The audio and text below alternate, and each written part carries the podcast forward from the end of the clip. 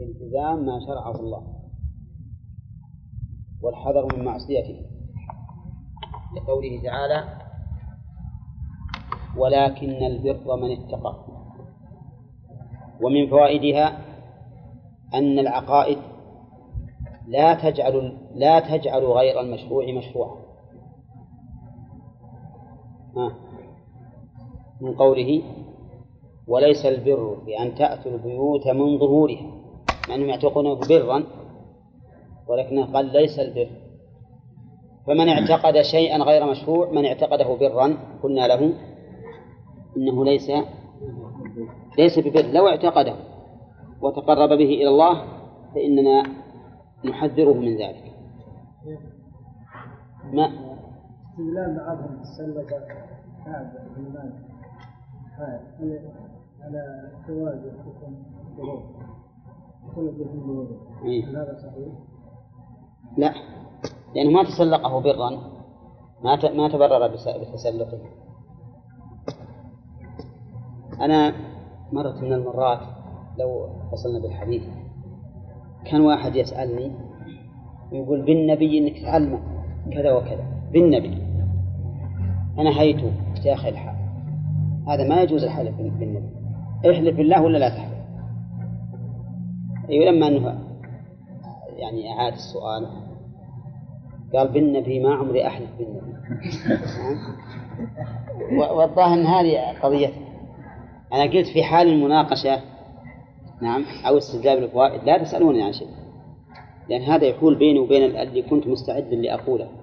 من الفوائد الذهن إذا صدم خلى اللي عندك إن انتهينا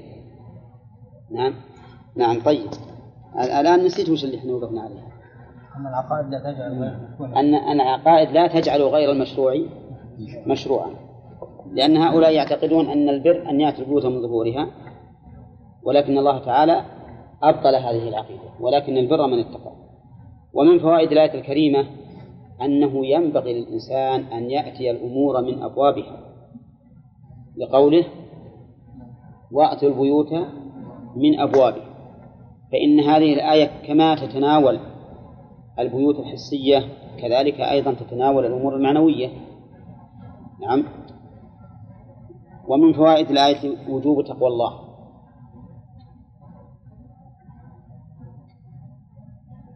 بقوله واتقوا الله وجوب تقوى الله كقوله واتقوا الله ومن فوائد الآية أن التقوى تسمى برا وقد سبق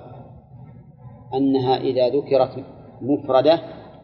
شملت البر وإذا ذكر البر مفردا شمل التقوى وإذا قرنا جميعا كقول التعاون على البر والتقوى صار البر فعل الخير أو فعل المأمورات والتقوى ترك المنهيات رحمك الله طيب ومن فوائد الآية الكريمة أن التقوى سبب للفلاح أن التقوى سبب للفلاح لقوله لعلكم تفلحون والتقوى لها أكثر من مئة فائدة وقد كتبها بعض الطلبة فيما سبق طلبنا من من الطلبة أن يكتبون فوائد التقوى المذكورة في القرآن فقط فكتبوا حول مئة فائدة كلها مذكورة في القرآن نعم ومن كان بإمكانه أن يفعل يتفرغ له الساعة خصوصا لحفظ القرآن عن ظهر قلب ويأتي بالفوائد هذا طيب وتكون له حسنة نعم طيب ثم قال تعالى وقاتلوا في سبيل الله الذين يقاتلونكم ولا تعتدوا إن الله لا يحب المعتدين في هذه الآية وجوب قتال وجوب القتال لقوله وقاتلوا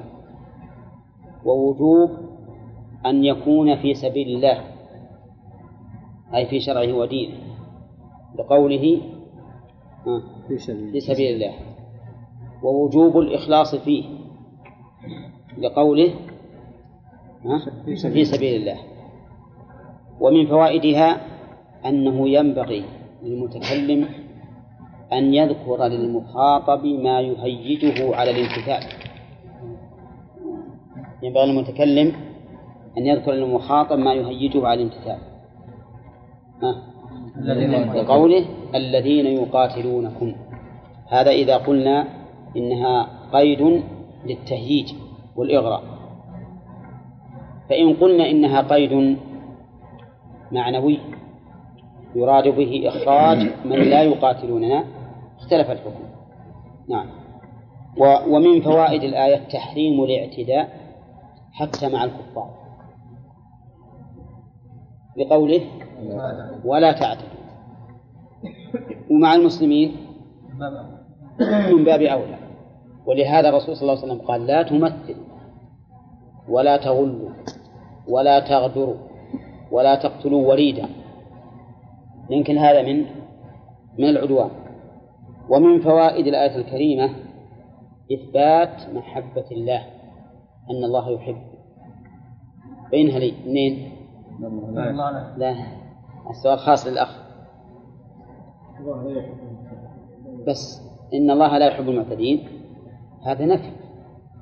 ونحن نقول في الآية إثبات محبة الله أي أن الله يحب وهذه نفي ايش تقول؟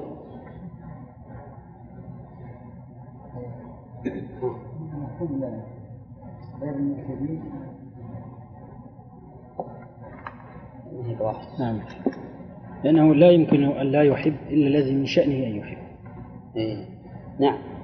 لو كان لا يحب أبدا ما صح أن ينفى محبته عن المعتدين فقط فهو ما انتفت محبته عن هؤلاء إلا وهي ثابتة في حق غيره نعم ومن فوائد الآية قلنا تحريم الاعتداء بيناها نعم ومن فوائد الآية حسن تعليم الله عز وجل حيث يقرن الحكم بالحكمة نعم الدليل لا تعتدوا إن الله لا يحب المعتدين وقد سبق لنا أن فوائد قلم الحكمة الحكمة واحد اثنين ثلاثة نعم يبينها لنا حسين بعموم العلة عموم الحكم بعموم العلة يعني تكون أربعة هذا قياس قال قياس إيه لكن بس ما ما بينها إن كان القياس هو هو هو أرادها لكن ما عبر عنها واضح؟ عموم الحكم بعموم علته فمثلا قل إنما حرم ربي الفواحش ما ظهر وقل لا أجد فيما أوحي إلي محرما على طعام يطعمه إلا يكون ميتة أو دما مسبوع أو لحم خنزير فإنه رجس إنه رجس هذه العلة يؤخذ منها أن كل رجس فهو حرام ولا لا؟ إذا صارت الفوائد أربع الحمد لله فوائد أربع نعم الاستنباط أو كان القياس هي نفسها نفسها نعيدها الآن نخل نعيدها نعم أولا بيان سمو الشريعة نعم وثانيا زيادة طمأنينة العبد نعم وثالثا العموم بعموم, بعموم العلة نعم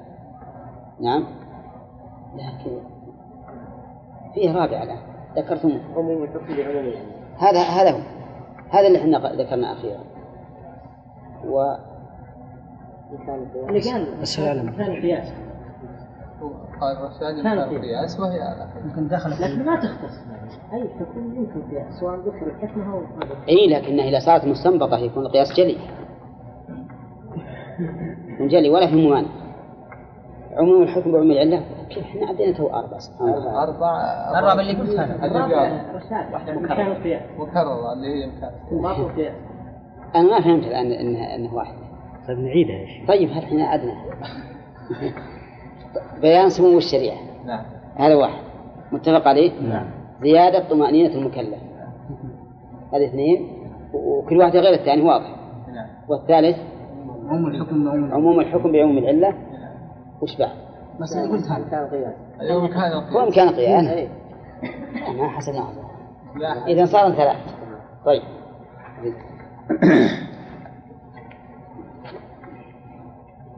أه، ثم قال الله تعالى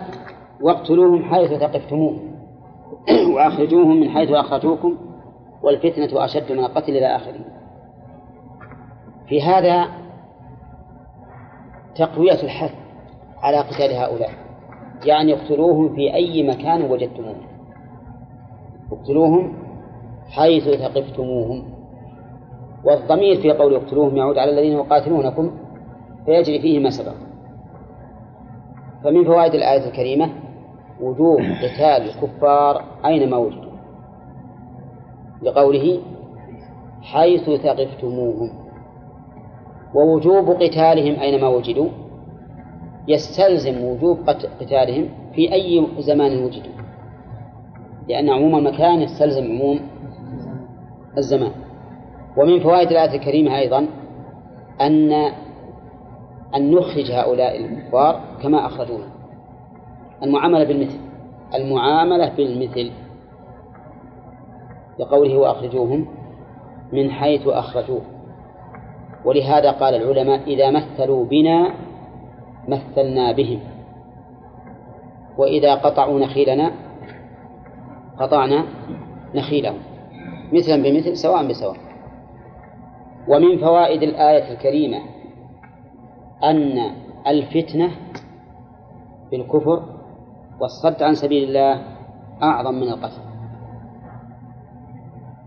فيتفرع على هذه القاعدة على هذه الفائدة أن استعمار الأفكار أعظم من استعمار الديار أولا لأن استعمار الأفكار فتنة واستعمار الديار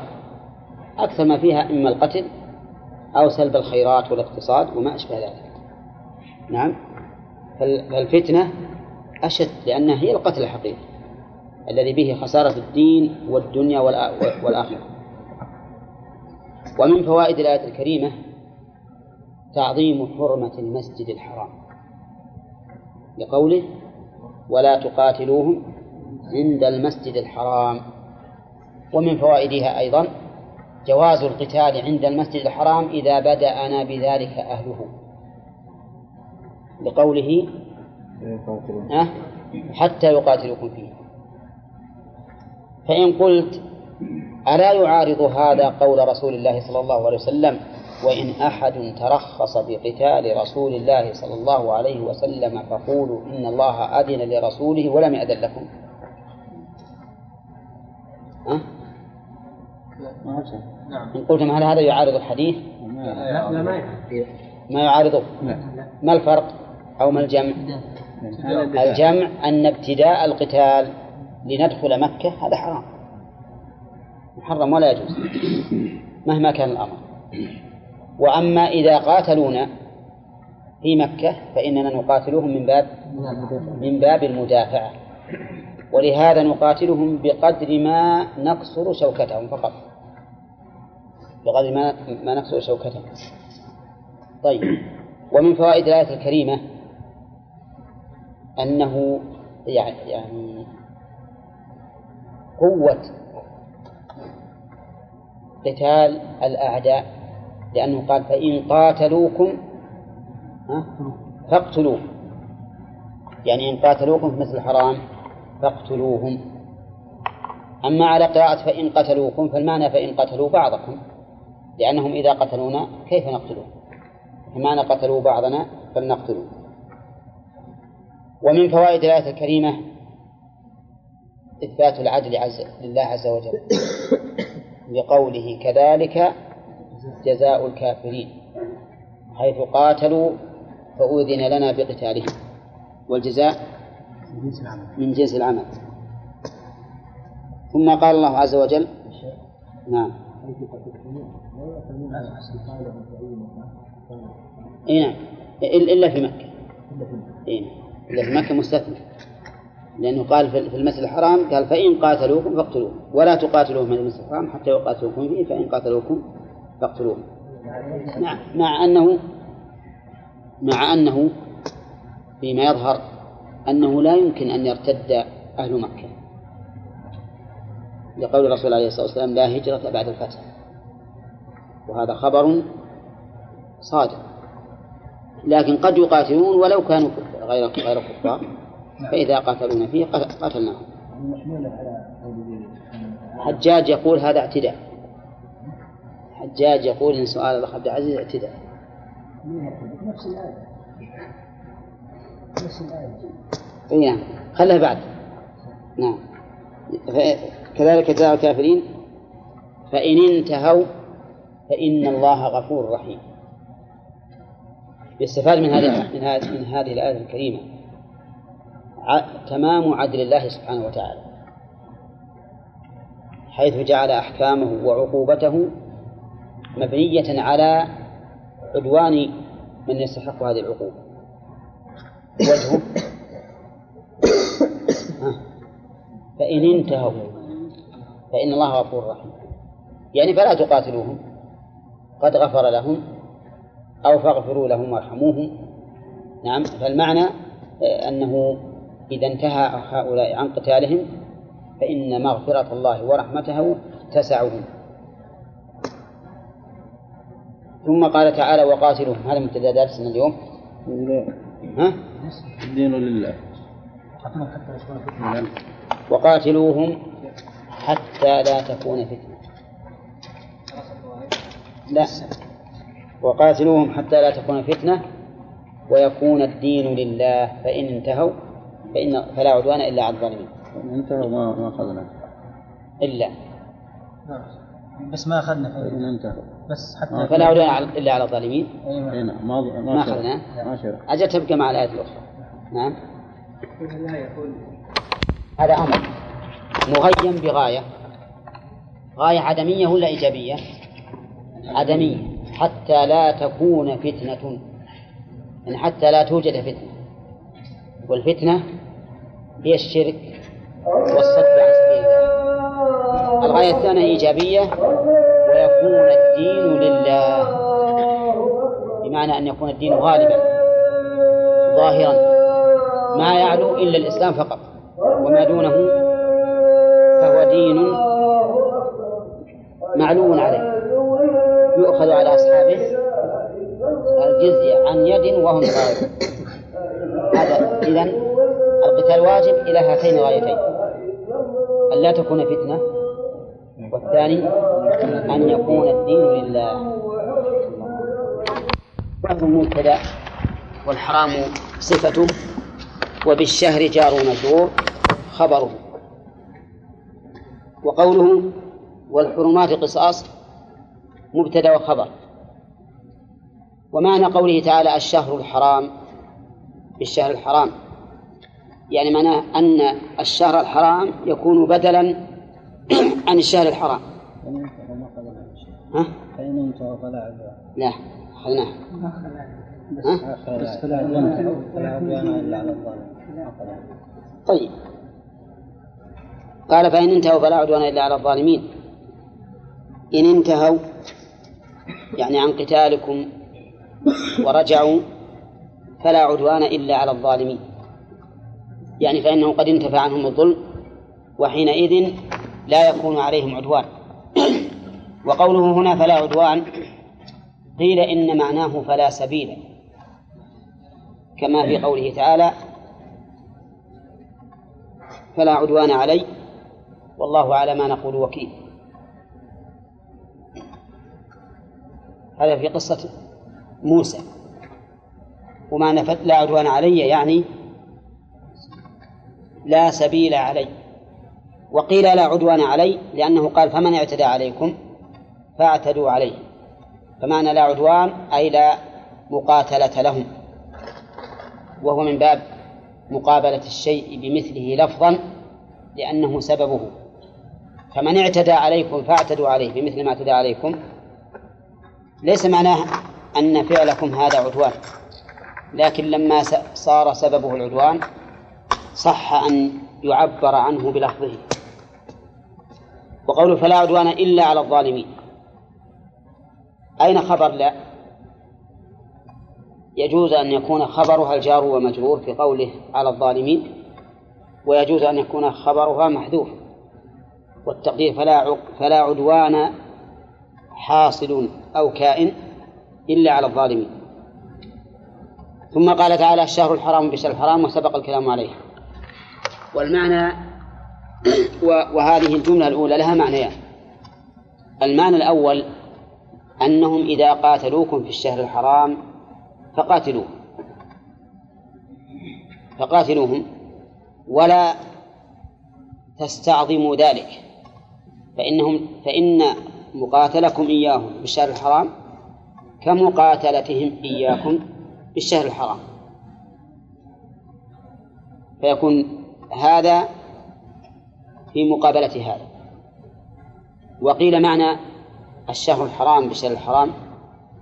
أنه لما صدوكم في الحديبية عن أداء العمرة بالشهر الحرام فإنكم ستقضونها بالشهر الحرام من العام القادم فيكون تكون عمرتكم في شهر حرام بدلا عن الشهر الحرام فيكون الشهر الحرام الأول السنة السادسة من الهجرة والثاني السنة السابعة من الهجرة يعني فلا يغمكم ذلك ولا يحزنكم فإنه إذا فاتكم أو إذا فاتتكم العمرة في هذا الشهر فإنها لم تفوتكم في الشهر الثاني هذا معنى يعني المعنى الأول آه.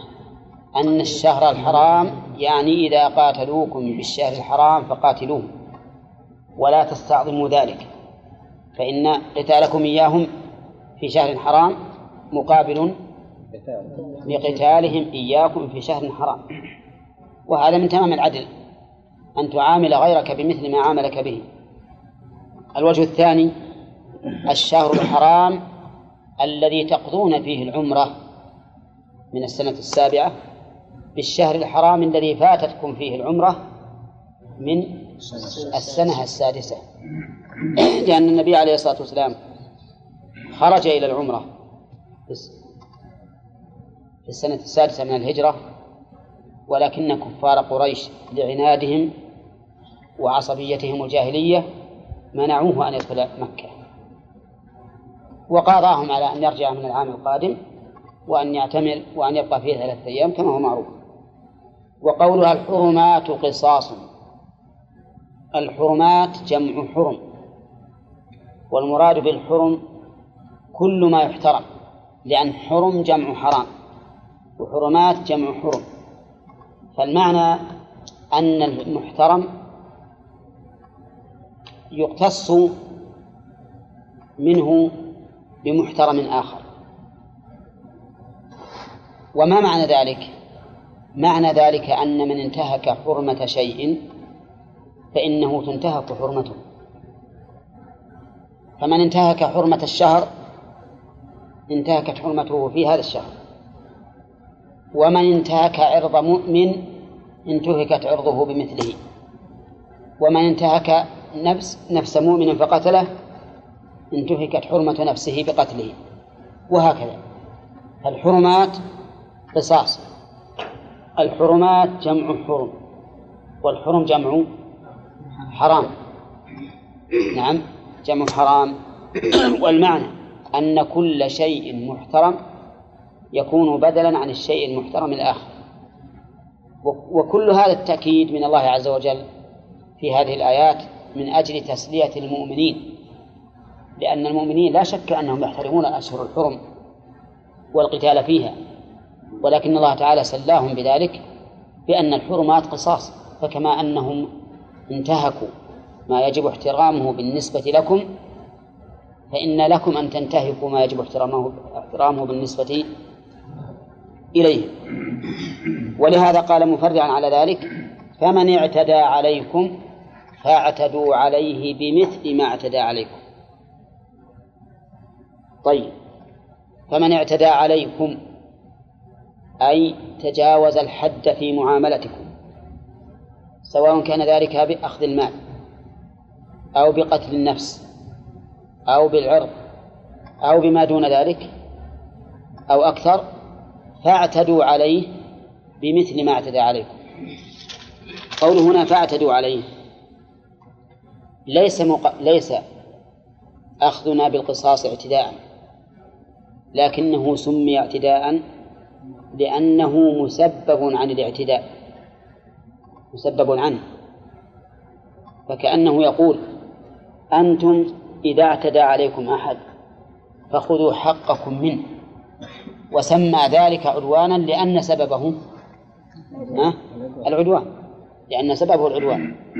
ثم إن فيه نكتة أخرى وهي أنه من المعروف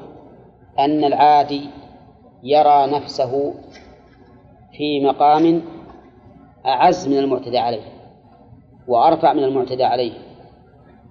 ولا لا؟ نعم. ولو كان يرى نفسه في مقام دون ما اعتدى فكأنه يقول إن قصاصكم أيضا يعتبر مقام عز لكم كما أنه هو طغى واعتدى فأنتم الآن يعتبر قصاصكم بمنزلة المرتبة العليا بالنسبة إليه فيكون في ذلك يكون في ذلك سببان لكونه عبر عن القصاص بالاعتداء السبب الأول عبر عن الله عبر عن القصاص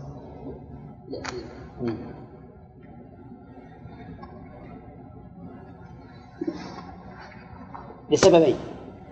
السبب الأول أنه عبر عن القصاص بالاعتداء هذا هذا هذا التعبير بالاقتصاد التعبير عن القصاص بالاعتداء له سببان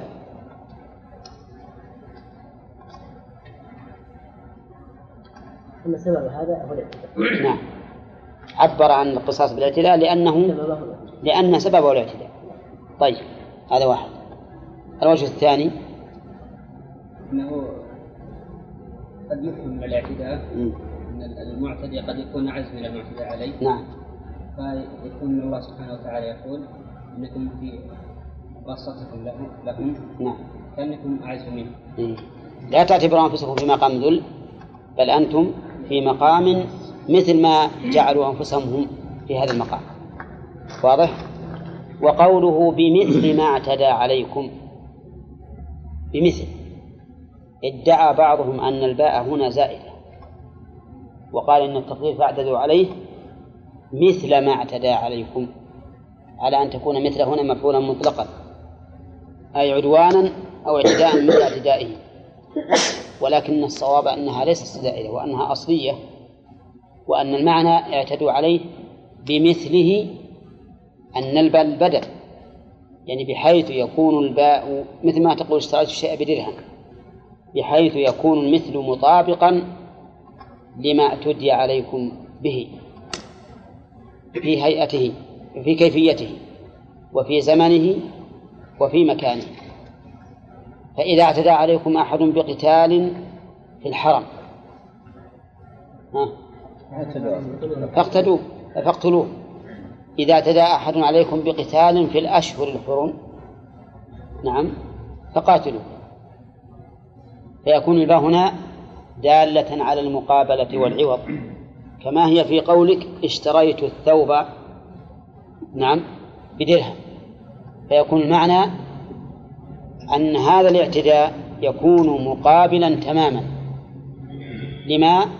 اعتدي به عليك زمنا ومكانا بعد وكيفية زمنا ومكانا وكيفية بمثل ما اعتدى عليكم واتقوا الله اتقوا الله أي اتخذوا وقاية من عذابه بماذا؟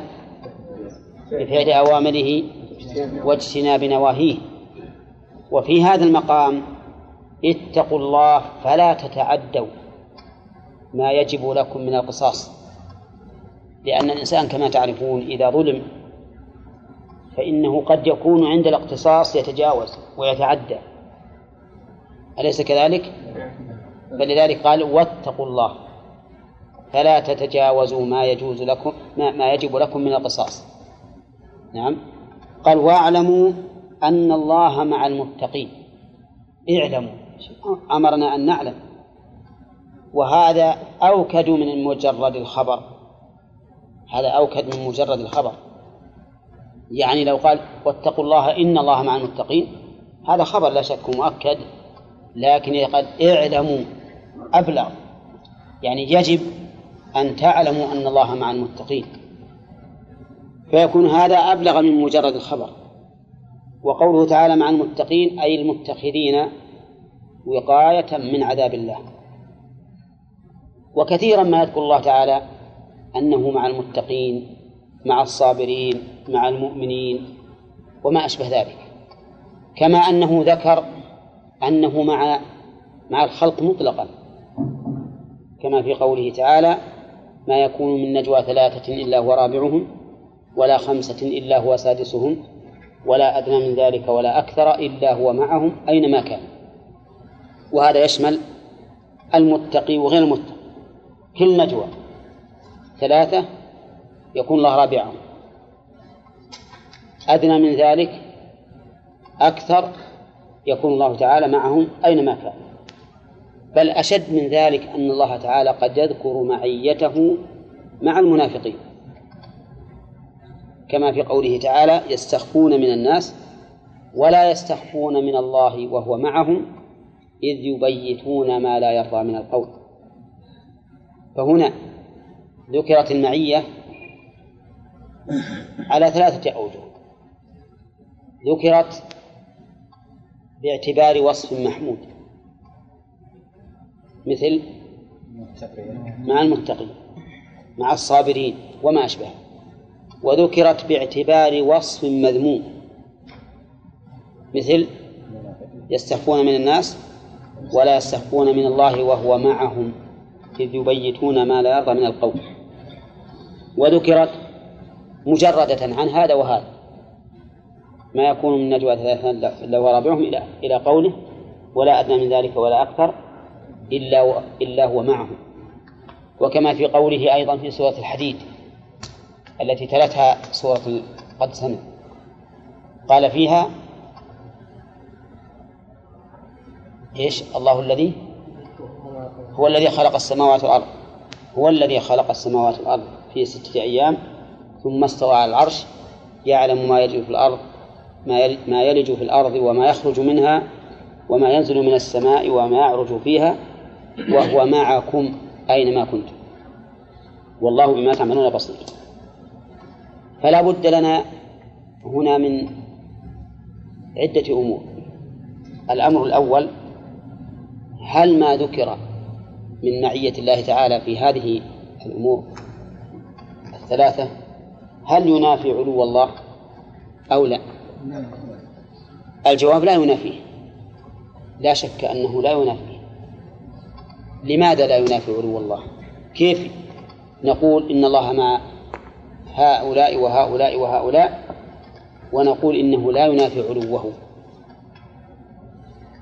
الجواب على هذا من ثلاثة أوجه الوجه الأول أن الله تعالى جمع بينهما في كتابه وما جمع الله بينهما في كتابه فليس بينهما تناقض الدليل ولو كان من عند غير الله لوجدوا فيه اختلافا كثيرا كل شيء تراه في القرآن فإنه ما ما يمكن يتناقض إذ لو جاز التناقض في خبر الله عز وجل لكان معناه أن أحد الخبرين كذب وهذا مستحيل في أخبار الله عز وجل إذا لا تناقض لأن الله جمع بينهما في القرآن ثانيا الوجه الثاني لا تناقض بين معنى العلو ومعنى المعية فإن العرب يقولون ما زلنا نسير والقمر معنا ويقول نسير والنجم معنا ويقول نسير والجبل الفلاني معنا وهو بعيد عنه القمر موضوع في السماء والنجم موضوع في السماء والجبل بعيد يا الله يشاهدون ومع ذلك يقولون إنه معنا فهل لزم من المعية أن يكون الشيء مخالطا لك ها؟ لا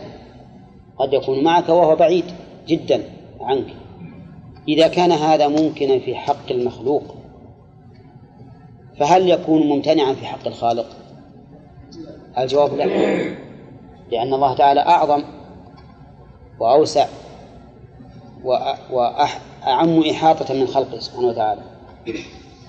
السماوات السبع كلها والأراضون السبع في كف الرحمن نعم كخردلة في يد أحدنا واضح؟ الوجه الثالث أن يقال لو قدر أن بينهما أي بين المعية والعلو تناقضا في حق المخلوق فإن ذلك لا يكون في حق الخالق لماذا؟ قال شيخ الإسلام في العقيدة الواسطية فإن الله تعالى ليس كمثله شيء في جميع نعوته وهو علي في دنوه قريب في علوه الله تعالى ليس كمثله شيء ولا يمكن أن تقيس الله بالخلق أبدا الذي يقيس الخالق بالمخلوق لا شك أنه ضال لأن الله يقول ليس كمثله شيء وهو السميع البصير فبهذه الوجوه الثلاثة علمنا أن ما أثبت الله النفس من المعية فإنه لا يقتضي لا ينافي علوه ولكن يجب أن نعلم أن هذه المعيات الثلاث تختلف بحسب مقتضياتها فمثل المعية التي علقت بوصف محمود وش مقتضاها؟ مقتضاها مع الإحاطة النصر والتأييد نعم والتثبيت وما إلى ذلك هذا مقتضاه فهنا مع المتقين يعني في نصرهم وتأييدهم وتثبيتهم وتطمين قلوبهم ومساعدتهم على لزوم التقوى كذلك مع الصابرين ومع المؤمنين وما أشبه ذلك واعلم أن هذا القسم من المعية تارة يعلق بشخص وتارة يعلق بوصف المعية الخاصة تارة تعلق بوصف وتارة تعلق بشخص وش مثال المعلقة بشخص قوله تعالى عن نبيه محمد صلى الله عليه وسلم لا تحزن إن الله معنا هذه معية مقيدة بشخص مع من؟ مع الرسول صلى الله عليه وسلم وأبي بكر وقال الله تعالى لموسى وهارون لا تخافا إنني معكما أسمع وأرى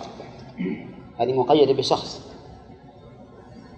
أما المقيدة بالوصف فمثل قوله ها مع المتقين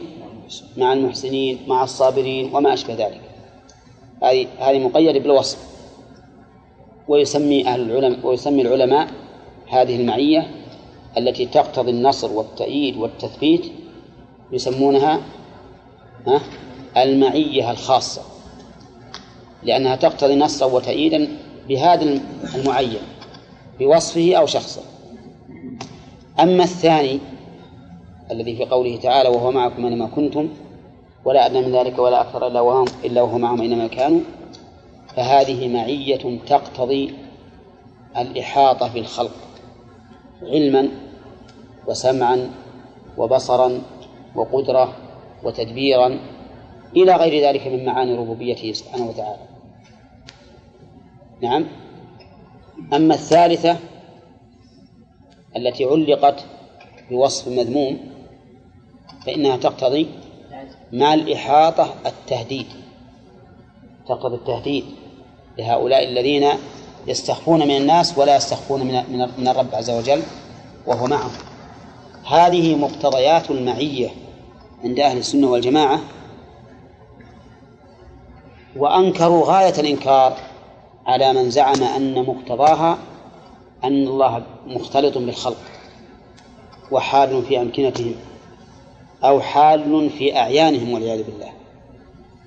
وهذا مذهب الحلولية من الجهمية وغيرهم يقولون إن الله عز وجل مع الخلق في أمكنتهم نسأل الله العافية فلا ينزهون الله تعالى عما ينزهون منه أدنى أولادهم على رأيهم الباطل الفاسد يقتضي أن الله تعالى يكون مع الإنسان في أخبث مكان أولى لأن هذا مذهبهم ويقتضي الذي يقولون إنه مختلط حتى بأعيان المخلوقات لا مشارك الله في الأماكن يقتضي أن يكون الخالق جل وعلا حالا في ذات أخبث الحيوانات هؤلاء يدعون أنهم من أهل القبلة وأنهم من المسلمين وصاروا أخبث من النصارى النصارى وش قالوا إن إن الله حال بمن؟ في عيسى عيسى نبي من الأنبياء رسول من الرسل من أولي العزم لكن أولئك والعياذ بالله أهل الحلول يقولون إنه حال حتى في أخبث الأبدان من الحيوانات نسأل الله العافية دعنا من الذين يقولون بوحدة الوجود على هؤلاء ناس آخرين أخبث من هؤلاء وأخبث إذا المعية عند أهل السنة والجماعة لا تقتضي ما نقول لا تستلزم فقط لا تقتضي أبدا بأي حال من الأحوال أن يكون الخالق مخالطا للخلق لا في أمكنتهم ولا في ذواتهم فإن الله عز وجل على عرشه بائن من خلقه واضح لكنها تختلف مقتضياتها حسب ما أشرنا إليه قد تقتضي التهديد التهديد وقد تقتضي النصر والتأييد وقد تقتضي مجرد الإحاطة والعلم فهنا لا يلتبس عليك الأمر ولا يكون في في ذهنك أو في فهمك هذا المذهب الخبيث ومن العجائب أن قدماء الجهمية قالوا بالحلول الذي أشرت إليه وأن متأخريهم قالوا بالنفي المحض قالوا إن الله لا يوجد في مكان فقالوا إن الله لا داخل العالم ولا خارج العالم ولا متصل بالعالم ولا منفصل عن العالم ولا فوق العالم ولا تحت العالم ها؟ ما في شيء ولهذا قيل لبعضهم قال بعض العلماء لو قال لنا قائل صفوا لنا العدم ما وصفناه بأحسن من هذا الوصف هذا وصف محيط نسأل الله العافية والسلامة فالحاصل أن الله سبحانه وتعالى هدى الذين آمنوا لما اختلفوا فيه من الحق بإذنه وقالوا نحن نؤمن بأن الله تعالى قد استوى على عرشه بذاته وأنه علي على خلقه وأن علوه من لوازم ذاته وأن ما وصف الله به نفسه من كونه ينزل إلى السماء الدنيا وكونه يقرب من بعض عباده وكونه مع الخلق كل هذا لا ينافي علوه لأن الله عز وجل محيط بكل شيء فهو كما قال شيخ الإسلام قريب في علوه علي في دنوه ولكن الشيء الذي يعتري الإنسان في هذه الأمور والشبهة التي تعتريه حيث يظن أن الخالق مثل المخلوق فيقول كيف يكون في السماء وعلى العرش ثم تقول إنه معك كيف يكون فوق السماء على العرش ثم تقول انه يقرب منك من تقرب إليه شبرا تقربت إليه ذراعا وما أشبه ذلك فنقول إن هذا الفهم إنما جاءك ها حيث ظننت أن صفات الخالق كصفات المخلوق الآن انظر في نفسك روحك التي بين جنبيك هل صفاتها كصفات الجسم؟ ها؟ لا تروح في الليل إذا نمت يمين ويسار وترجع نعم وإذا مات الإنسان صعد بها إلى السماء حتى تصل إلى السماء السابعة قبل أن يدفن ثم ترجع هل يتصور هذا أن يكون الجسم ولا ما يتصور ما يتصور أن الجسم يصعد بهذه بهذه السرعة ويرجع بهذه السرعة فإذا كان هذا في مخلوقات من مخلوقات الله عز وجل ما يمكن أن تقيسه على الجسم فكيف بالخالق يقول بعض المشبهة بعض بعض بعض الناس اللي عندنا هنا في في بلادنا يقولون تقولون إن الله ينزل إلى السماء الدنيا حين يبقى ثلث الليل الآخر معنى ذلك أنه دائما نازل لأن لأن ثلث الليل ها مستمر مستمر دائم إذا طلع الفجر عندنا وإذا باقي شوي على اللي غرب عنا نقول هذا قولوا إن الرسول كذب أحسن الرسول عليه الصلاة والسلام قال هالكلام يخاطب جماعة أصح منا عقولا وأعمق منا فهما ما أوردوا هذا الإرادة لأنهم يعرفون أن الرب عز وجل ليس كالمخلوق الله سبحانه وتعالى يصح أن نقول إنه الآن نازل في الثلث الآخر من الليل في هذا في, ها في هذه الجهة من الأرض يعني نازل السماء الدنيا حين يكون ثلث الليل الآخر على هذه الجهة من من الأرض والجهات الأخرى اللي عندهم صباحا أو عندهم أول الليل يكون نازلا ولا لا؟ ما يكون نازلا والله على كل شيء قدير فلا يجوز للإنسان أن يرد ما ما أثبته الله لنفسه أو أثبته له رسوله بمثل هذه للجهاد في سبيل الله لأن الآية كما ترون هذه في سياق الجهاد في سياق الجهاد كما أنها في مقدمة الحج في مقدمة آية الحج فيدخل فيها الإنفاق في الحج ولا لا؟ نعم يدخل فيها قال ولا تلقوا بأيديكم إلى التهلكة قد لا تلقوا بأيديكم بعضهم يقول إن الباء هنا زائدة أي ولا تلقوا أيديكم إلى التهلكة والصواب أنها أنها باقية أنها أصلية وليست بزائدة وأن معنى ألقى بيده أقوى من معنى ألقى يده لأن ألقى بيده أي أنه وضع يده فلم يكن بها حراك بخلاف ألقى يده إلى التهلكة وأيضا يمنع أن نقول المعنى ألقى يده يمنعه قوله إلى التهلكة إذ لو كان المعنى ألقى يده لقال في التهلكة ولم يقل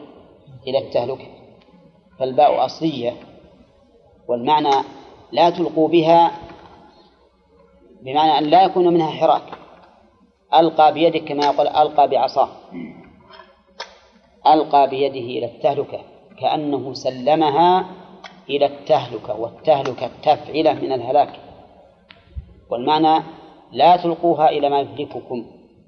نعم فما معنى قوله لا تلقوا بأيديكم إلى التهلكة المعنى لا تلقوا بها إلى ما فيه الهلاك الحسي أو المعنوي كلاهما أه؟ أو كلاهما كلاهما نعم لأنها وردت في من امتنعوا عن القتال أو امتنعوا عن البذل في في سبيل الله وهذا هلاك حسي ولا معنوي؟ ها؟ هذا هلاك معنوي لأنهم أهلكوا أنفسهم بترك ما يجب عليهم من الجهاد والإنفاق فيه على أن هذا الهلاك المعنوي يترتب عليه الهلاك الحسي لأنهم إذا تركوا قتال الأعداء ها؟ قاتلهم الأعداء وتسلطوا عليهم وإذا تركوا الإنفاق في سبيل الله لقتال الأعداء أيضا تسلطوا عليهم كذلك يدخل فيها الإلقاء بالتهلكة إلى التهلكة بالتهلكة الإلقاء باليد إلى التهلكة الحسية ولهذا لا يجوز للإنسان أن يعرض نفسه للمخاطر نعم ما يجوز للإنسان يعرض نفسه للمخاطر مثل أن يلقي نفسه في نار أو في ماء يغرقه أو ينام تحت جدار مائل للسقوط أو ما أشبه ذلك نعم فإن هذا حرام ويدل على هذا قوله تعالى ولا تقتلوا أنفسكم إن الله كان بكم رحيما حيث يدخل في هذه الآية لا تقتلوا أنفسكم كل ما يؤدي إلى ضرر البدن وإن لم يصل إلى درجة القتل الدليل أن عمرو بن العاص رضي الله عنه لما بعثه الرسول صلى الله عليه وسلم في سرية وأجنب وإذا الليل بارد آه، آه، وإذا الجو بارد فتيمم وصلى بأصحابه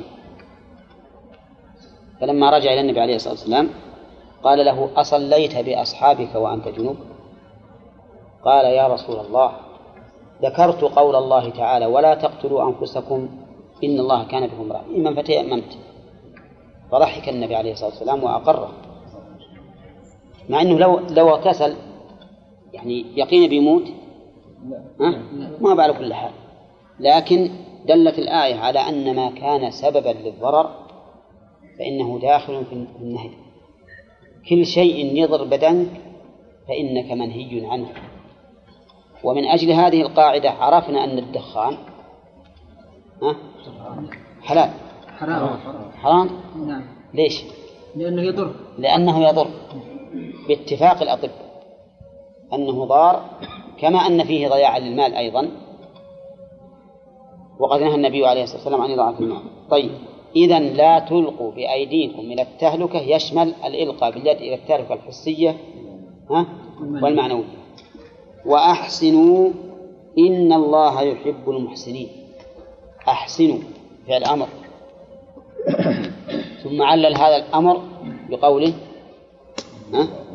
إن الله يحب المحسنين الأمر بالإحسان يشمل الإحسان في عبادة الخالق والإحسان إلى المخلوق الإحسان في عبادة الخالق وفي معاملة المخلوق فما هو الإحسان في عبادة الخالق؟ الإحسان في عبادة الخالق بينه الرسول عليه الصلاة والسلام في قوله أن تعبد الله كأنك تراه فإن لم تكن تراه فإنه يراك الفرق بين الجملتين ظاهر جدا فالأولى عبادة طلب والثانية عبادة خوف تعبد الله كأنك تراه تطلبه أو إن لم تكن تراه فإنه يراك تخاف منه والمرتبة الثانية أدون ولا أعلى؟ ها؟ المرتبة الثانية أعلى أدون ولهذا قال فإن لم تكن فالمرتبة الأولى أعلى أن تعبد الله طلبا للوصول إليه لا خوفا من من عقابه وإن كان العبادة للأمرين جميعا لكن الأولى أعلى أعلى شأنا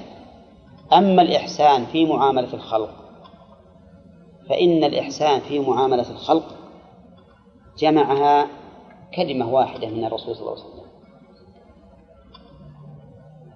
أن تأتي إلى الناس ما تحب أن يأتوا إليك هذه كلمة جامعة أن تأتي إلى الناس ما تحب أن يأتوا إليك نعم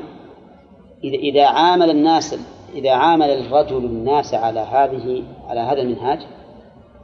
أحسن ولا ما أحسن؟ أحسن ها؟ أحسن إيه، نعم. طيب رجل عنده سلعة فيها عيب لكنه عيب لا يبين فباعها إلى شخص ولا أخبره يكون محسنا في المعاملة؟ لا غير محسن ليش؟ لأنه ما أخبره لا لأنه لا لا يحب أن يأتي إليه أحد بهذه المعاملة ها؟ ما يحب إذا ما أحسن لكن عامله وقال إن إن إن في السلعة عيبا هو كذا وكذا يكون محسنا يكون محسنا كذا طيب بعض الناس بهذه المناسبة يريد أن يبيع سلعة ويعرف أن بيع عيب فيعرضها للبيع ويقول ترى تشتريها على أي صفة كانت ترى كل عيب به كل عيب به كان السيارة يقول ترى ما بعت عليك إلا الكفارة ولا طار القيادة فقط نعم ولا حد عيونه يجوز هذا ولا لا؟ ها؟ هل يعقل واحد يشري مثلا بستة آلاف يشري طار القيادة أو كفر ما يسوى إلا 200 ريال له جديد معقول هذا ولا لا؟ لكن هم يقولون هكذا علشان لو يلقى به عيب ويجي يقول برده لأجل العيب قالوا احنا شاطين عليه فما رأيكم في هذه المعاملة؟ إحسان ولا إساءة؟ إساءة إساءة إذا يجب أن يبين نعم لو فرض أن هذا الرجل اشترى هذه السيارة ولا علم أن بها عيبا ثم باعها وخاف أن ترد عليه بعيب فاشترط مثل هذه الشروط فإن هذا فإن هذا جائز هذا جائز وهذا القول هو الراجح الذي اختاره شيخ الإسلام ابن تيمية على أن من علم بالعيب فكتمه ولو شرط البراءة من العيوب فإنها تلزمه والمذهب يقولون إن أبرأه من العيوب بعد العقد برئ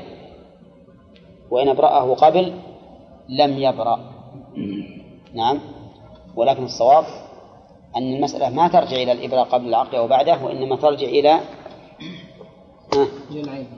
إلى علم علم الإنسان علم البائع بالعيب أو عدم علمه فإن كان عالما لم يبرأ إلا إذا عينه قال فيها العيب الفلاني ورضي هو دخل على بصيرة وإن لم يكن عالما برئ وإن لم يكن عالما برئ إيه نعم شلون معنى قول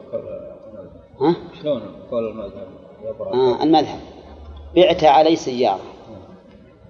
ويوم بعته قلت تعال احنا الآن في مجلس الخيار تراك تصبر بكل عيب فيها وقلت أنا صابر وهو يدري بها العيب الفلاني لكن ما هو معلمك المذهب يقولون إنه يبرأ كيف؟ إيه؟ يبرأ إيه. يبرأ ما لو لو وجد عيب ما يرد عليه لماذا؟ لأنه أسقط الحق بعد ثبوته بالعقل أما لو قلت أبيع عليك السيارة هذه وترى فيها كل عيب وقلت أنا راضي وشريتها منك فإنني لا يلزمني هذا إذا وجدت العيب أرد عليك إذا قال همك مسقت الخيار قلت نعم مسقته قبل أن يثبت لأنه يعني ما يثبت الخيار إلا بعد بعد العقد إلا بعد العقد واضح؟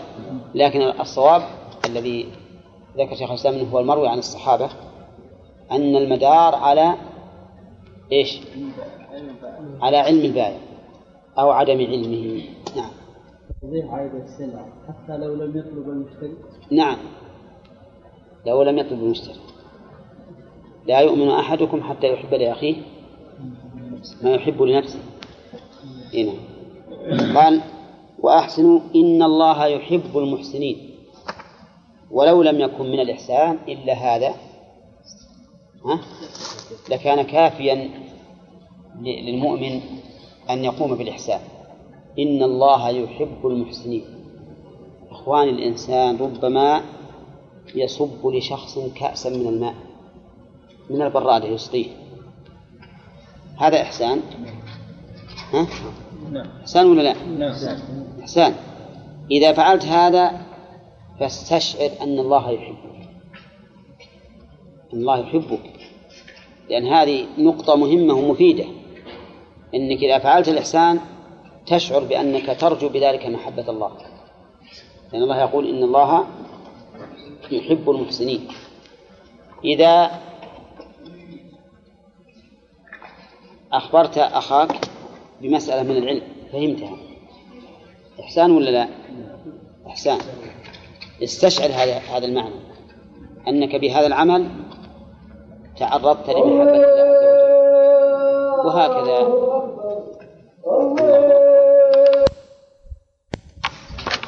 وجوب قتال الكفار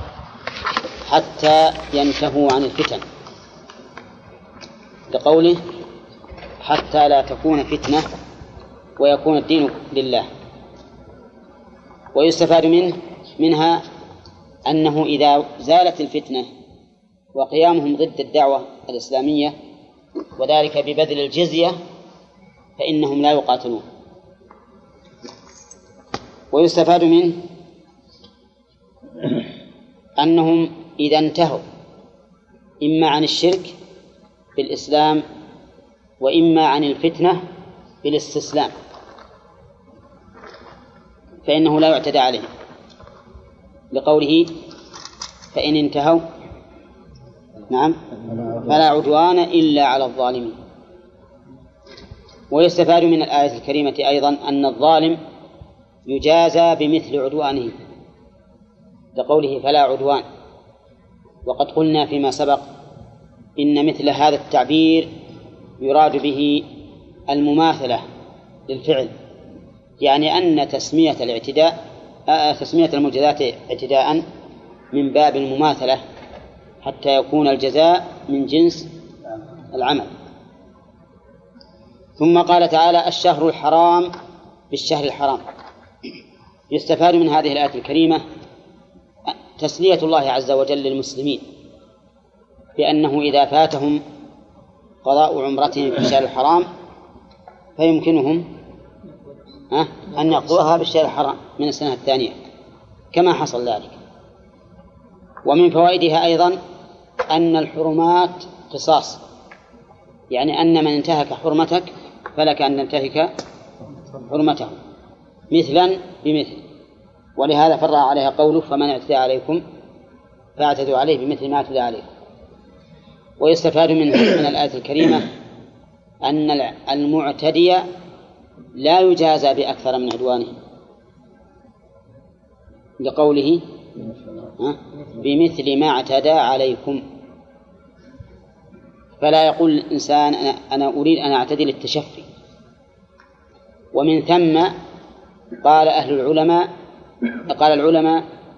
إنه لا يختص من الجاني لا يقتص إلا بحضرة السلطان أو نائبه لا يقتص إلا بحضرة السلطان أو نائبه من الجانب خوفا من الاعتداء أن الإنسان يريد أن يتشفى لنفسه فيعتدي أكثر ثم يمثل به أو ما أشبه ذلك ومن فوائد الآية الكريمة وجوب تقوى الله عز وجل في معاملة الآخرين وفي كل حال وقوله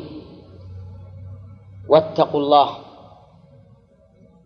ومنها إثبات أن الله مع المتقين لقوله واعلموا أن الله مع المتقين ومن فوائدها تأكيد هذه هذه المعية ولهذا قال واعلموا لم يقتصر على مجرد أن يخبر بها بل أمرنا أن نعلم بذلك وهذا أمر فوق مجرد الإخبار ومن فوائدها أيضا إحاطة الله عز وجل بالخلق وتأييده للمتقين الذين يقومون بتقواه ووجه ذلك أنه من المعلوم بالعقل والفطرة والكتاب والسنة من المعلوم أن الله فوق جميع الخلق ومع ذلك فقد أثبت أنه مع الخلق وهذا دليل على إحاطته سبحانه وتعالى وليس معنى كونه مع الخلق أنه في مختلط بهم أو حال في أمكنتهم كما ذهب إلى هذا الوهم الفاسد من الحلولية من الجهمية وغيره ومن فوائد الآية الكريمة فضيلة التقوى حيث ينال العبد بها ها؟ إيش معية الله فإنه من المعلوم إذا كان الله معك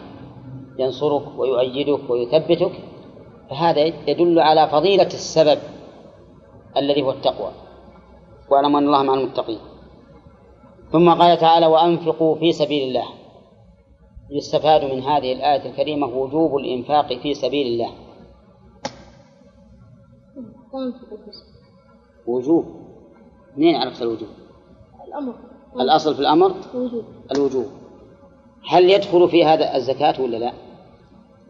نعم نعم تدخل هي أول ما يدخل لأن هي أوجب ما ما يجب أوجب ما يكون من الإنفاق في سبيل الله الزكاة أوجب من الإنفاق في الجهاد وفي صلة الرحم وفي بر الوالدين لأنها أحد أركان الإسلام نعم ومن فوائد الآية الكريمة الإشارة إلى الإخلاص في العمل من أين؟ من قوله في سبيل الله ويدخل هذا يدخل في هذا كما قلنا في التفسير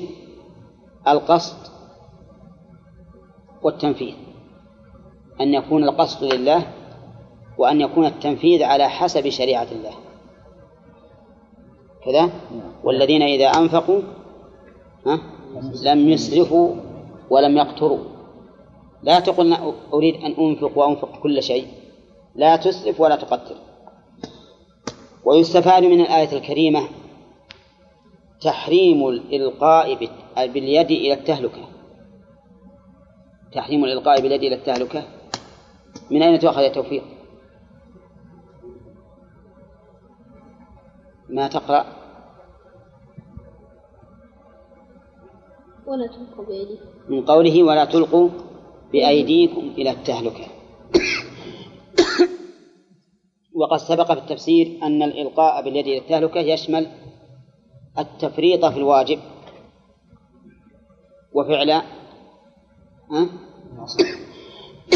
وفعل المحرم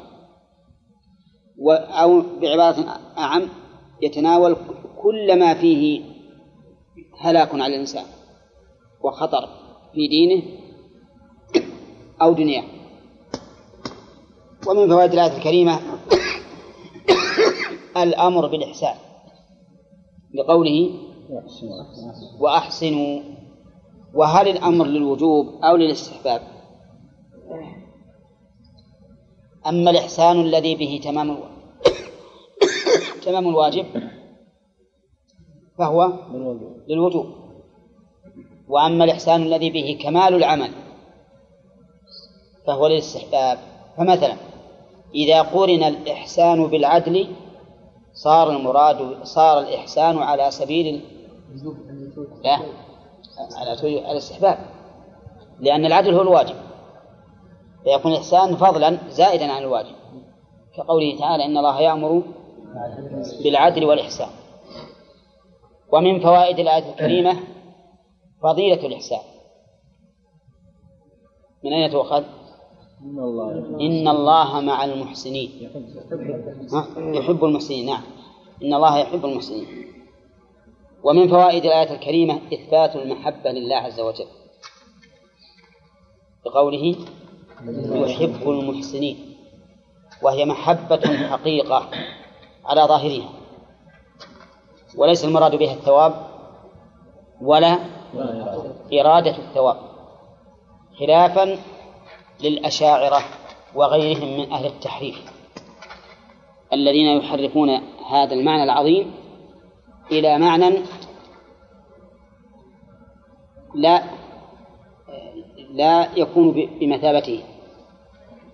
فإن مجرد الإرادة ليست بشيء بالنسبة للمحبة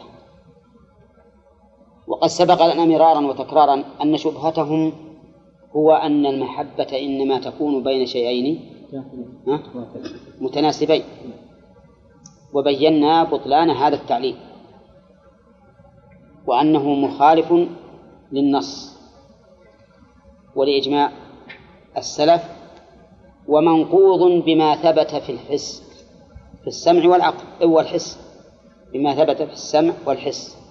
من أن المحبة قد تكون بين شيئين غير متناسبين فقد أثبت النبي عليه الصلاة والسلام أن أحدا وهو حصى جبل يحبنا ونحبه والإنسان يجد أن دابته تحبه البعير إذا سمعت صوت صاحبها حنت إليه وأتت إليه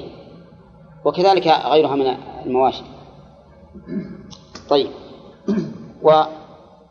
نعم بس انتهى الكلام ثم قال تعالى وأتموا الحج والعمرة لله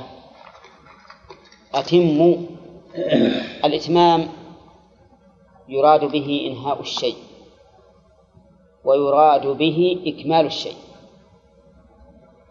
أتممت عليكم نعمتي أي أكملتها أتممت هذا العمل يعني أنهيته أنهيته ومنه قوله عليه الصلاة والسلام وما فاتكم فأتموا فتبين الآن أن الإتمام يراد به الإنهاء بعد والإكمال مثاله في الإكمال وأتممت عليكم نعمتي لأن ليس المراد أنهيتها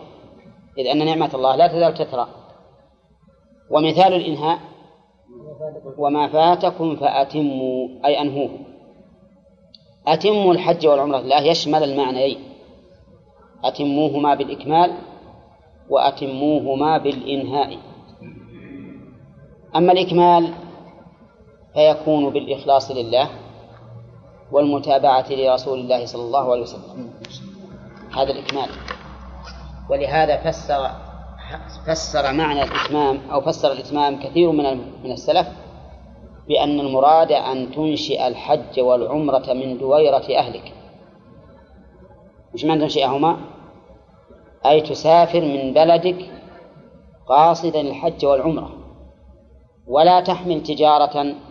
فإذا وصلت إلى الميقات قلت لعلي أحرم وعلى هذا وعلى هذا التفسير يكون معنى الإتمام نعم. الإكمال الإكمال بإخلاص النية لله عز وجل وكذلك الإكمال بكون الحج موافقا لشرع الله على حسب ما فعله الرسول عليه الصلاة والسلام قولا أو فعلا أو أقره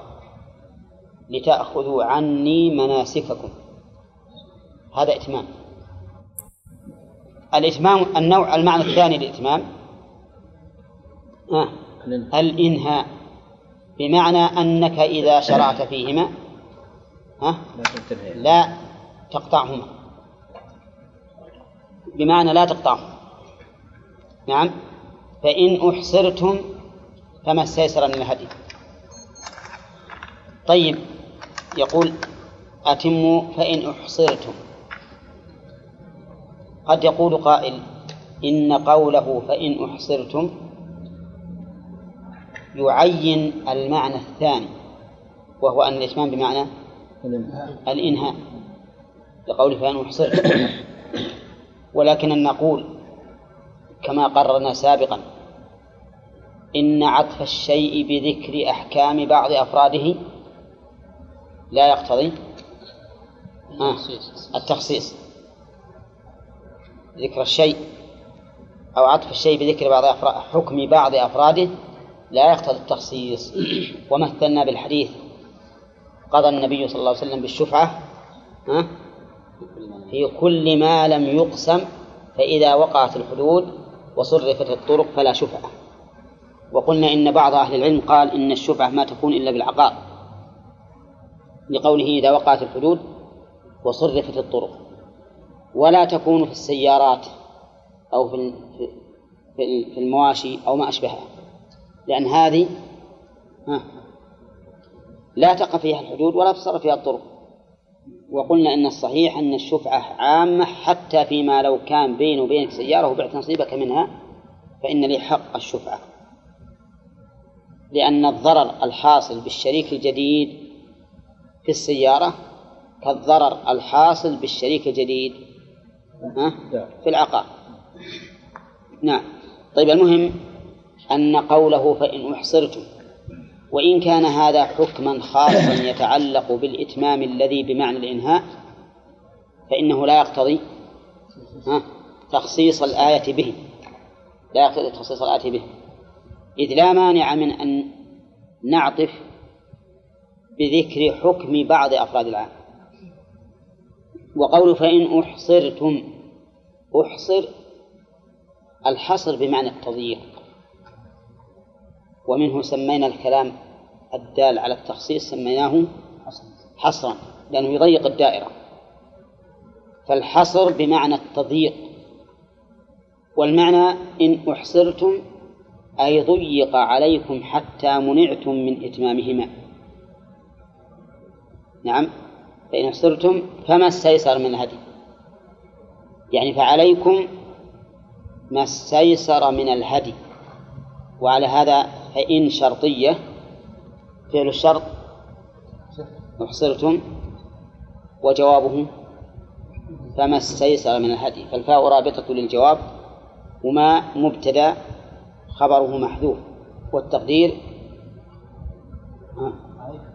فعليكم ما استيسر من الهدي لم يقل ما تيسر قال ما استيسر مبالغة في في سهولته فأنه استيسر بمعنى انقاد وسهل جدا حتى كان بمتناولكم وأيديكم وقول فما استيسر من الهدي من هذه بيانية لا بيانية بيان لما في قوله ما استيسر من الهدي ما استيسر من الهدي يعني كأنه بين معنى قوله ما استيسر يعني ما استيسر من من الدراهم ها من الطعام ها من الثياب لا من الهدي فتكون من بيان لما بيانا لما في قوله ما استيسر من الهدي وما المراد بالهدي الهدي ما كان من الأزواج الثمانية ما كان من الأزواج الثمانية يبينها لنا عبد الوهاب وش الأزواج الثمانية نعم والبقر نعم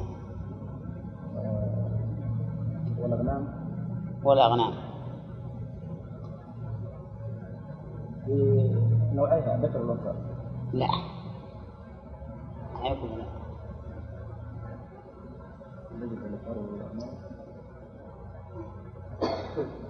الظان الضان أي بنوعيها الظان والمعز الظان والمعز زين هكذا هذا معنى الهدي والدليل ما ثبت في الصحيحين من حديث عائشة أن الرسول صلى الله عليه وسلم بعث بهديه من الغنم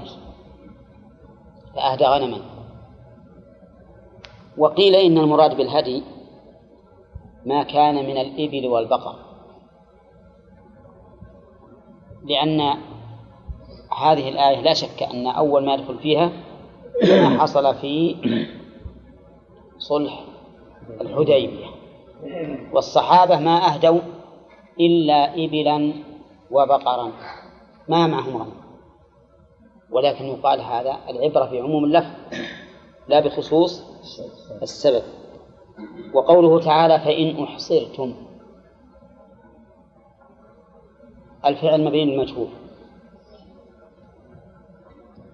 أولى نعم, نعم،, نعم. مبين المجهول ومن فوائد بناء الفعل المجهول إرادة العموم إرادة العموم لأنه لو بني للفاعل وذكر الفاعل ها؟ اختص الحكم به اختص الحكم به نعم. إذا قلت مثلا أقام زيد عمرا صار المقيم زيد زيدا فإذا قلت أقيم عمرو أقيم عمر ها صار عام عام إذا فإن أحصرتم بأي سبب من الأسباب بعدو بمرض بكسر بضلال طريق بضياع نفقة بأي شيء ها فما استيسر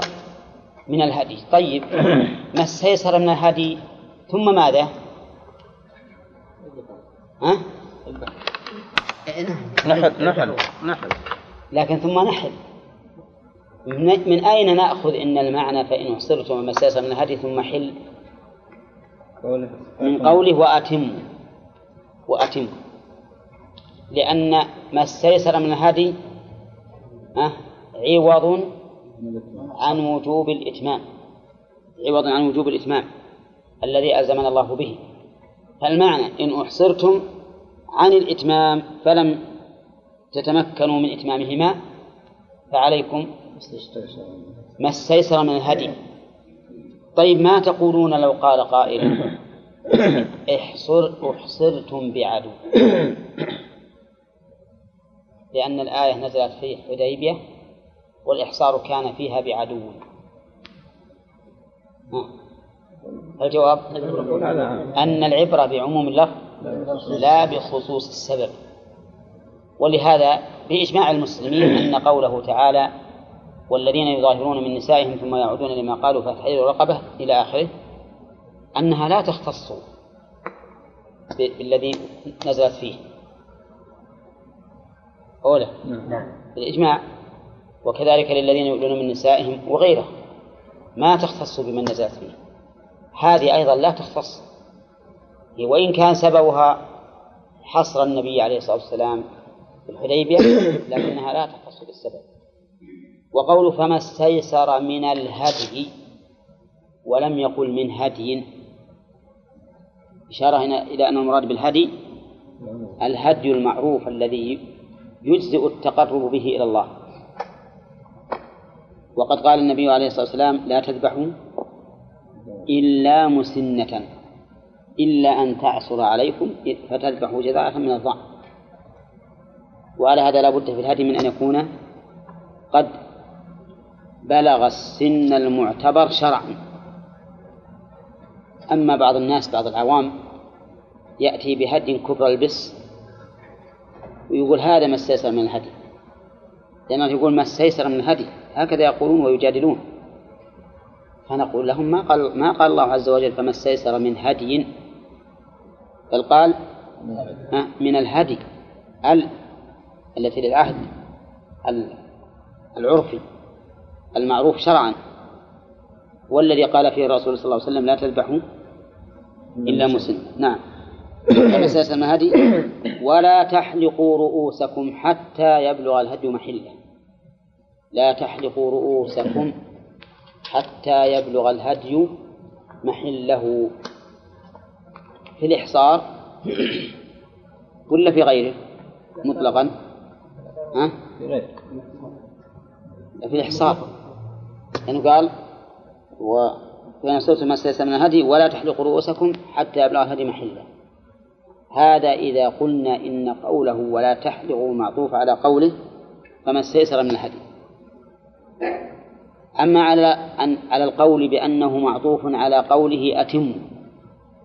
وأتموا الحج والعمرة لله ولا تحلقوا رؤوسكم فهو يكون شاملا للمحصر وغير المحصر والمعنى الثاني هو الصواب المعنى الثاني هو الصواب بدليل قول رسول الله صلى الله عليه وسلم لما سئل في حجة الوداع ما بال الناس حلوا ولم تحل قال إني قد سقت الهدي فلا أحل ها حتى أنحل وهل في ذلك حصر؟ ها؟ في حصر في حديث الوداع؟ ما في إذن هو شامل وقوله ولا تحلقوا رؤوسكم رؤوسكم هل معنى لا تحلقوا جميعها فحلق بعضها جائز؟ ها؟ لا رؤوسك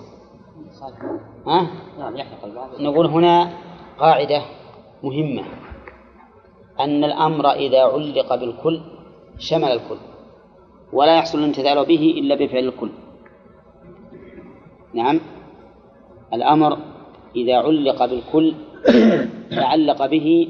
فلا يصح الامتثال إلا به فقوله امسحوا برؤوسكم يشمل الرأس كله لأنه أمر ولا يتحقق الامتثال إلا بفعل المأمور به جميعه أما في النهي فإنه يتعلق النهي بكله وبعضه لأن المنهي عنه مفسدة والمفسدة تكون بالقليل وبالكثير تكون بالقليل وبالكثير فعلى هذا يكون قول لا تحلق رؤوسكم شاملا آه للقليل وللكثير ولا تحلق رؤوسكم إذا قلت لك لا تأكل هذه الخبزة مشيت عليه وكلته حتى بقي مثقال ذرة ها امتثلت ولا لا؟ لا ها؟ لم تمتثل لكن لو قلت كلها فأكلتها إلا مثقال ذرة امتثلت ولا لا؟ نعم سبحان الله نعم. ما امتثلت ما امتثلت كلها أكلتها إلا مثقال ذرة ما امتثلت لأن الأمر يتعلق بالجميع إذا أمر الشارع بشيء فالمراد جميعه ما يحصل الامتثال إلا بفعل جميعه امسحوا برؤوسكم ما هي بعيدة ما سح الإنسان برأسه إلا قليلا منه يمتثل ولا لا؟ ما يمتثل لكن إذا نهى عن شيء تعلق الحكم به جميعا بمعنى أن فعل بعضه كفعل كفعل كله لأنه مفسدة ولا يتحقق اجتنابه إلا باجتناب جميعه فاهمين ولا؟ نعم ما يتحقق اجتنابه إلا باجتناب جميعه نعم طيب إذا لا تحلق رؤوسكم لا تحلقوا شيئا منها ولا كلها حتى يبلغ الهدي محله حتى حرف غاية والمغيى ما هو؟ المغيى يا إخوان اي وش المغيى؟ الغاية بلوغ الهدي محله والمغيى حلق الرأس لا تحلقوا رؤوسكم إلى هذا إلى أن يبلغ الهدي محله محل يحتمل أن تكون اسم زمان اسم زمان بمعنى أن يصل إلى وقت حلوله وهو يوم يوم العيد يوم العيد وليس المراد إلى أن تذبح الهدي وهذا من بلاغة القرآن إلى أن يبلغ الهدي محله ولهذا لو قدم الإنسان الحلقة على النحر يجوز ولا لا؟ في يوم العيد قدم نعم. الحلقة على النحر نعم. يجوز نعم. لأن الهدي قد بلغ محله وإن كان ما ذبح قد بلغ محله أي وقت حلوله وقول لا تحلقوا رؤوسكم حتى يبلغ الهدي محله معروف أن يعني ظاهر السياق أنه في من ساق الهدي في من ساق الهدي أما من لا هدي معه فلا يصح أن يتوجه إليه مثل هذا القول وعلى هذا فيكون الحكم في من ساق الهدي سواء ساقه من بلده أو من الميقات وبعضهم قال أو من الحل نعم وبعضهم قال أو من الحرم ما لم يصل إلى مكة فالمهم إذا ساقه الإنسان ما عاد يمكن يحل إلا يوم العيد ولهذا رسول الله صلى الله عليه وسلم على الرغم من حبه للحل ما حل في حجة الوداع وكان تمنى قال لو أني استقبلت من أن ما استدبرت ما سقت الهدي ولا حلت معكم دل هذا على أنه ما يجوز أن الإنسان إذا إذا كان معه هدي أن يحل ها حتى يبلغ الهدي محله ولهذا قال ولا تحلقوا رؤوسكم حتى يبلغ الهدي محله فمن كان منكم مريضا أو به أذى من رأسه ففدية من صيام أو صدقة أو نسك فمن كان منكم الخطاب لمن؟ لمن وجه إليه الأمر الأول وهو قوله وأتم الحج والعمرة إذا فالخطاب لمن شرع في الحج والعمرة نعم فمن كان منكم مريضا أو على سفر أو به أذى من رأسه الآية لا شك أن فيها تقديرا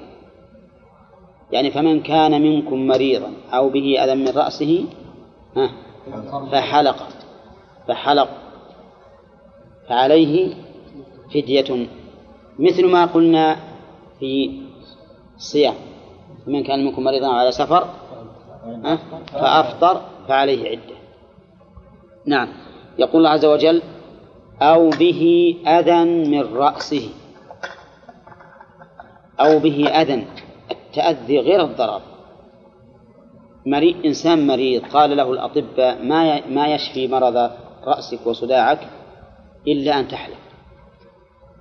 إذا حلقت راح عنك الصداع يجوز يحلق ولا لا؟ نعم آه يجوز يعني قال فمن كان منكم مريضا إنسان مو مريض متعافي لكن به أذى من رأسه كيف أذى؟ الرأس إذا كان كثير الشعر يكون غالبا كثير الوسخ إذا لم يتعاهد الإنسان بالتنظيف وإذا كان كثير الوسخ كان كثير القمع أولى نعم. ها؟ نعم. والقمل معروف ومعلوم أن القمل يؤذي الإنسان قمل يؤذي الإنسان لأنه يعضه ويشرب دمه أليس كذلك؟ طيب إذا كان به أذى من رأسه فحلق فالأمر ميسر والحمد لله الأمر ميسر لكن عليه فدية ولهذا قال ففدية طيب هل يدخل في في أذى الرأس في الأذى ما لو كان به حكة حكة وقال له الأطباء ما تزول إلا بحلق الرأس ها؟ يدخل يدخل أن تدخلها إما في المرض أو الأذى طيب لو قال له الأطباء هو الآن داخل وقال الأطباء ما تزول منك الدوخة إلا إذا حجمت على رأسك والحجامة تحتاج إلى حلق ها يجوز نعم. نعم يجوز أن يحلق ويحتجب وكذلك الجرح لو قالوا ما نصل إلى مداواة هذا الجرح إلا بحلق ما حوله من الشعر نقول أيضا يجوز نعم وقوله ففدية وشراب فدية؟ خبر مدن والتقدير عليه فعليه فدية فعليه فدية وقوله فدية الفدية ما يدفع لفداء شيء أغلى منه الفدية ما يدفع للافتداء عن شيء عن شيء أغلى منه إذا الآن لو أن أحدا أخذ منك سيارة وقال ما أدفعها لك إلا بعشرة آلاف ريال والسيارة ما تسوى إلا ألف تدفع له ألف عشرة لا لا, لا. لا. ورا لماذا تدفع